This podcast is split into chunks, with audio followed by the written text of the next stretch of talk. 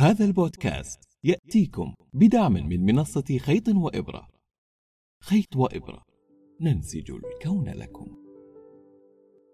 أهلا هنا بودكاست فنارة. ضوء صغير ذو أثر كبير.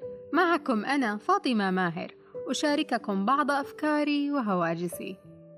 حلقتنا بعنوان باهت مكبل يقول الفيلسوف الفرنسي دينيس ديدرو وحده الشغف الشغف بالأمور العظيمة يستطيع أن يسمو بالروح إلى مقامات عالية جدا. الشغف هو حب لحظة العمل بدل التململ من يوم الأحد. هو أن تستثمر ذاتك في المجال المحبب لك فيختفي شعورك بالوقت طالما أنت شغوف بما تنجز. ولكن فجأة ومن دون سابق إنذار تبهت تكبل روحك ويثقل كاهلك. تجر خطواتك جرا تحاول إكمال الطريق. بعد أن قطعت شوطا لا بأس به من طريقك للوصول. فقدت ذاك المحرك لك والوقود الذي يشعل الحماسة داخلك. فقد من نوع مختلف تماما. عندما تجد نفسك فقدت القدرة على الاستمتاع بالأشياء البسيطة التي لطالما أسعدتك. وشعورك بعدم الاهتمام بالذي كنت تصب جل اهتمامك عليه وكان يأخذ من وقتك الكثير. حينها يكون الشغف يحتضر وهنا يختفي الإبداع والخيال الخصب والقدرة على بذل المجهود والاستمرار والأسباب عديدة. ومنها أن يتحول الشغف لروتين أن تتعب كثيرا وتعطي ولا تتلقى ثناء ولا شكرا ولا جزءا صغيرا من التقدير.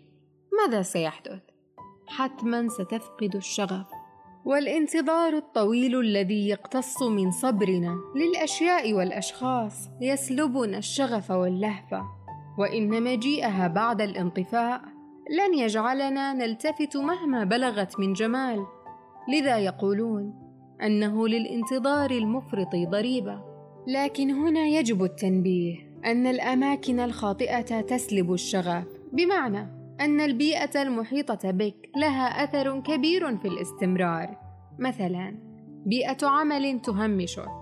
تأخذ منك ولا تعطيك حتى التقدير. بالطبع لن تكون التجربة المثلى.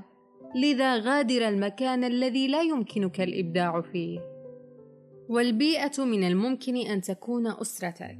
على سبيل المثال عندما لا يتم دعمك إلا في مجال دراسي يتماشى مع تطلعاتهم دون النظر للمجال الأنسب لشغفك. وحتى شغفك من الممكن أن يكون في الاتجاه الخاطئ. لذا لا بأس من تصحيح المسار. الموجع في فقدان الشغف هو وعيك أنك خسرته. لذا هناك اقتباس شهير يقول أنه يعز على المرء أن يفقد الشغف. شغفه للأشياء التي كان يدفع من عمره ثمنا لأجلها.